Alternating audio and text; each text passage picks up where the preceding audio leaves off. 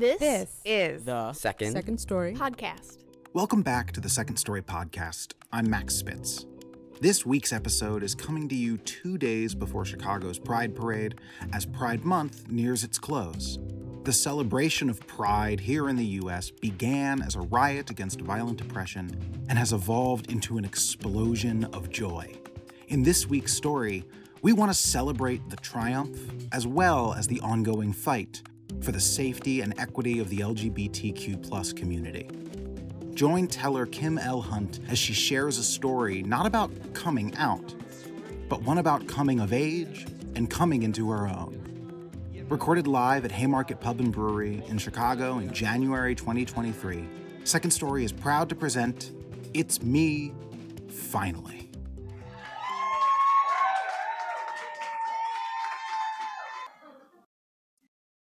A few months shy of my 61st birthday.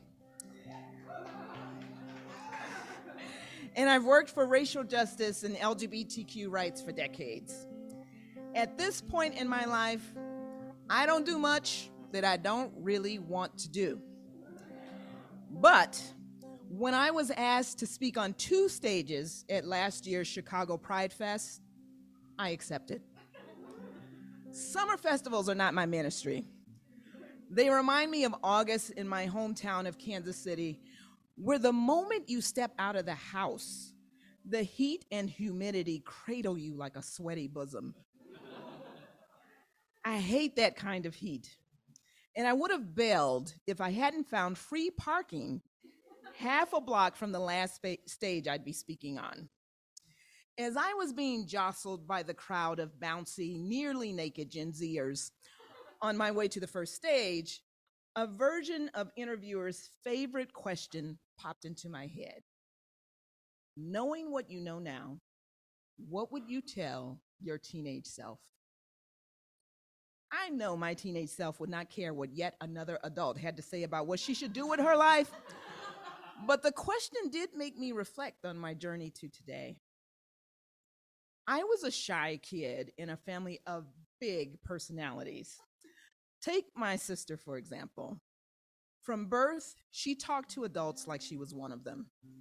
As my grandmother would say, she could argue with a signpost. She had dance moves worthy of the Soul Train line, and most egregious to me, she was loud, like Friday night card game loud, all the time. Rhonda was my junior by 14 months, but everyone assumed she was the oldest because I barely spoke above a whisper, had no rhythm, and could not sustain eye contact with anyone for more than a glance. I was so shy that well into my teenage years, Mrs. Tom- Thomas, our pastor's wife, would corner me at church, place two fingers under my chin, and force my head up until I was looking directly into her eyes. Then she'd say, Hold your head up and speak.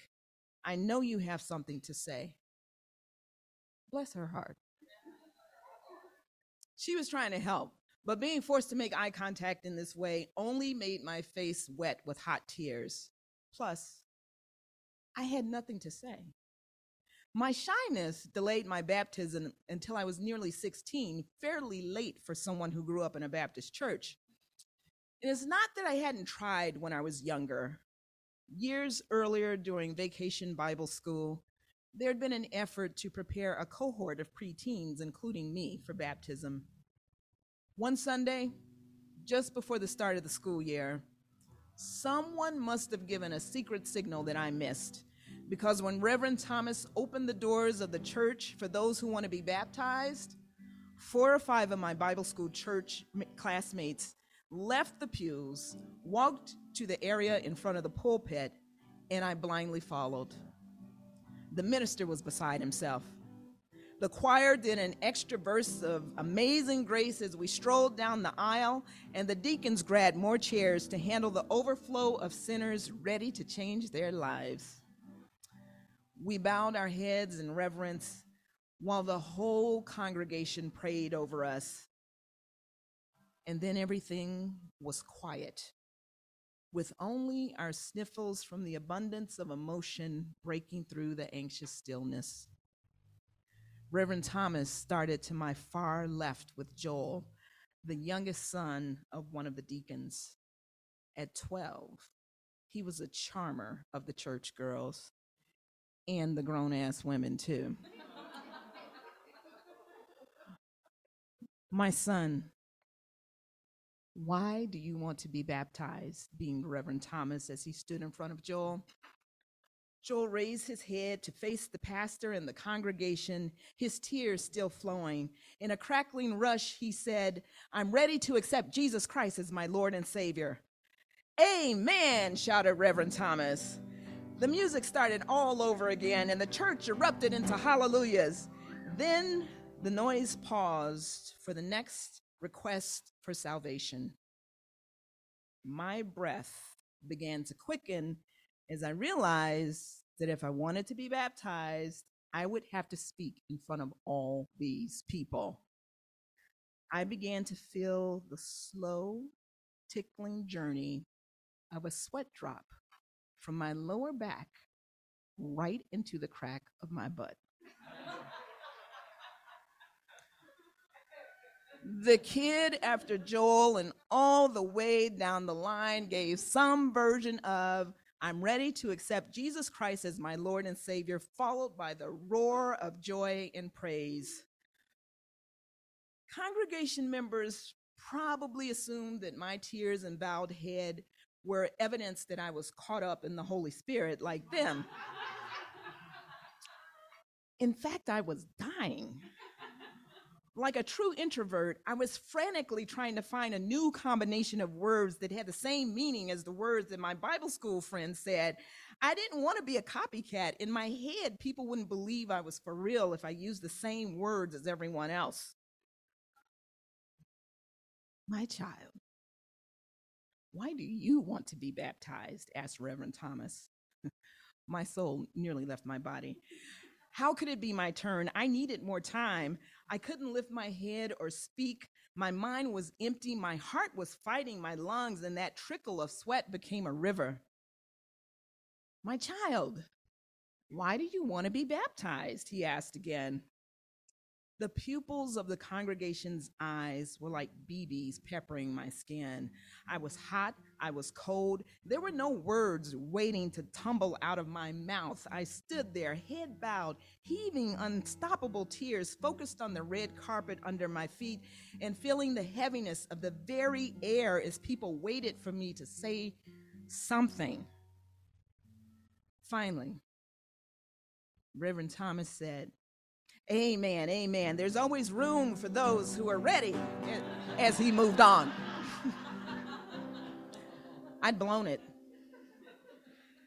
A compassionate member of the motherboard whisked me away to the bathroom as my classmates were receiving the right hand of fellowship. She sat me in front of the mirror, handed me a box of tissue, and whispered in my ear, Baby, next time all you have to say is, I'm ready to accept Jesus Christ as my Lord and Savior. Years later, I properly delivered my lines. I had no epiphany or calling. That just happened to be the day that I got tired of folks wondering when I was going to be baptized. I still hated having all eyes on me, but as a geeky teenager with nerdy friends, saying I want to accept Jesus Christ as my Lord and Savior was among the least of my worries.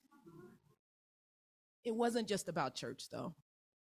My life is sprinkled with moments of extreme terror at the thought of speaking in public. Over time, I learned coping mechanisms. Have a few generic questions in your back pocket to make sure you have something to say during meetings over prepare for presentations so you don't have to fumble for answers to questions no one's going to ask. For much of my life, that's what the teenager in me needed to feel safe. When I arrived behind the main stage at Belmont, I was told I'd be speaking just before a CupcakKe. Those words meant nothing to me.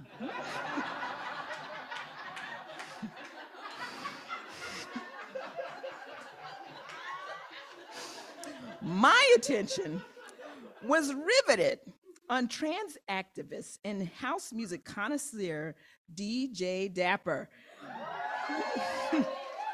who was jumping around the stage during his set in total control of the thousands of faces screaming the lyrics of every song in his playlist. I was amazed by how the crowd responded to everything he did. This went on for several minutes before someone from the crew told me to get ready because I was up next. A mic was shoved into my hand. I stepped onto the stage and I saw a sea of faces from Belmont all the way to Grace, still revved up from the set. And then I thought, oh shit, these drunk children don't want to hear anything I have to say. I steadied my racing heart with a deep breath then I shouted into the mic, Happy Pride, y'all! Happy Pride! The crowd roared back. The response felt like a current of energy rumbling from my feet through my legs, up my spine, and into the base of my brain where a switch was turned on. I began pacing the stage like I owned it and like I don't have arthritis in both knees.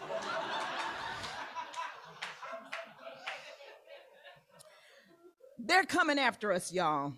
And it's gonna take our collective energy and action to fight against this rising tide of hate. Yes, the crowd roared back. Oh man, this feels good, I thought. They're coming after trans youth with more anti trans legislation than ever before and telling us it's out of love. Reproductive health rights are being obliterated, and they say it's out of love. LGBTQ older adults feel like they have to go back into the closet to be housed in long term care, and they say it's out of love. They want to deny that we could ever really exist, and they say it's out of love. Boo! screamed the crowd. Oppression is not love. Racism is not love. Sexism is not love. Homophobia and transphobia are not love. I screamed back. no, they shouted. Now I'm really feeling myself. Stomping across the stage like Jay Z performing Run This Town. This was just a few days after the Supreme Court essentially overturned Roe v. Wade. We had some shit to get off our collective chests.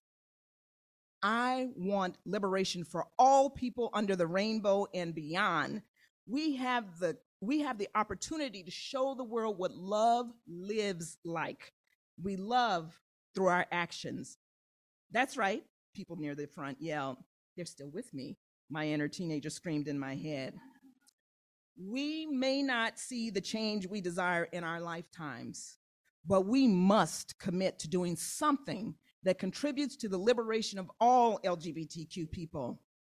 Now, let's keep this party going so that generations from now, all queer and trans people can party like this unapologetically every day of every month, everywhere.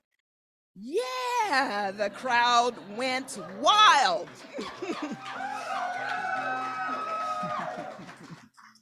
now, this was church. I stood Center stage, cool as a cucumber, letting their energy engulf me. I didn't drop the mic, but I could have. the moment was so magical that I posed for a selfie with the crowd. One middle aged black woman with thousands of jubilant, younger, mostly white faces in the background. As is appropriate for my age demographic, I posted the picture on Facebook.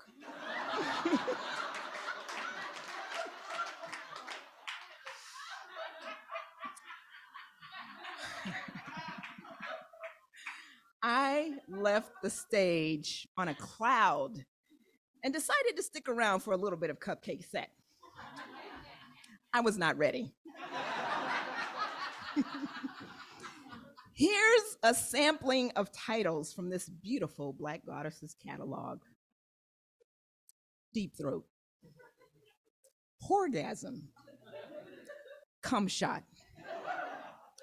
And let me tell you, the children knew every song, every single word of every song.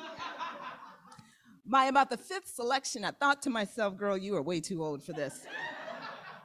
And I began to hobble to the second stage for my next performance. Along the way, several younger people stopped me to say things like, Thank you for your work. Wow.